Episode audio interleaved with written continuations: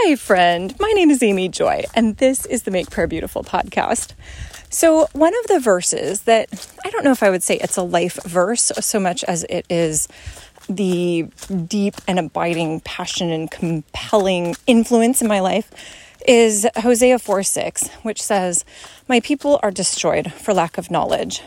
Uh, because thou hast rejected knowledge, and then it goes on. But that sense my people are destroyed for lack of knowledge. And this upsets me so much because we live in the information age where, of all things, knowledge should not be that hard to come by. And what was fascinating, I had not seen this before, but Bob pointed out that in uh, this this verse, what it's saying is, my people collectively, the entire nation, um, are destroyed for lack of knowledge. But then the reason, because thou hast rejected knowledge, because you individually have rejected knowledge. And, you know, I think about this how Jesus said of his disciples that we are the salt of the earth. And, you know, salt is not ever going to be the first ingredient of a finished product. when you get a you know, a pre-made bar or something.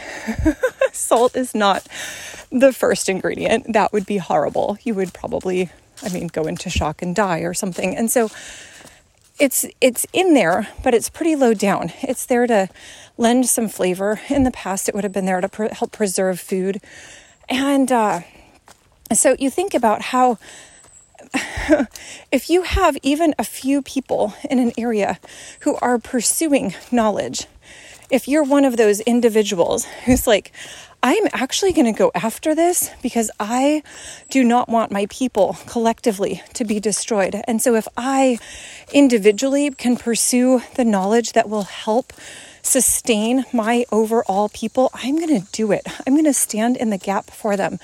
I think about this as an intercessor, that an intercessor is someone who who stands in the gap between the shakiness of earth and the solidity or the stability of heaven and says, Let me bring that stability to the shakiness of earth. You know, I think about how um, at the end of Hebrews, it talks about how that sometimes the Lord shakes things so that only what is unshakable remains. And so, this to me is part of the gift of being an intercessor. It's saying, I can see the shakiness on this earth. and I get to say, Jesus, bring your stability back here. we want to be living from the firm foundation that does not move. And so, but part of that, it's not always super intuitive, I think. And so I just wanted to say thank you for actually caring as, a, as an individual to say, I actually care not only for myself, but I care for my community enough to be the salt that helps to preserve, to say, not today, not today is this going to be destroyed. Thank you anyway. And so, Lord Jesus, I am asking that as there have been entire months where I have just cried every day over how people are destroyed for lack of knowledge, I'm asking, Lord, that you and the knowledge of you would truly cover the earth as the waters cover the sea. And so, Lord, I am asking for that depth. I'm asking for that richness.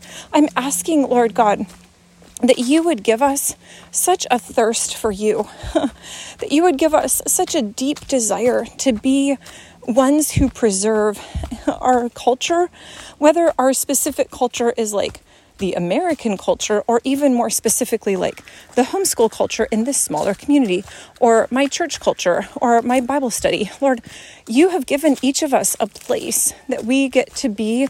Um, the go between between earth and heaven. And so I'm asking that we would do that with faithfulness. And I thank you, Jesus, in your precious name. Amen.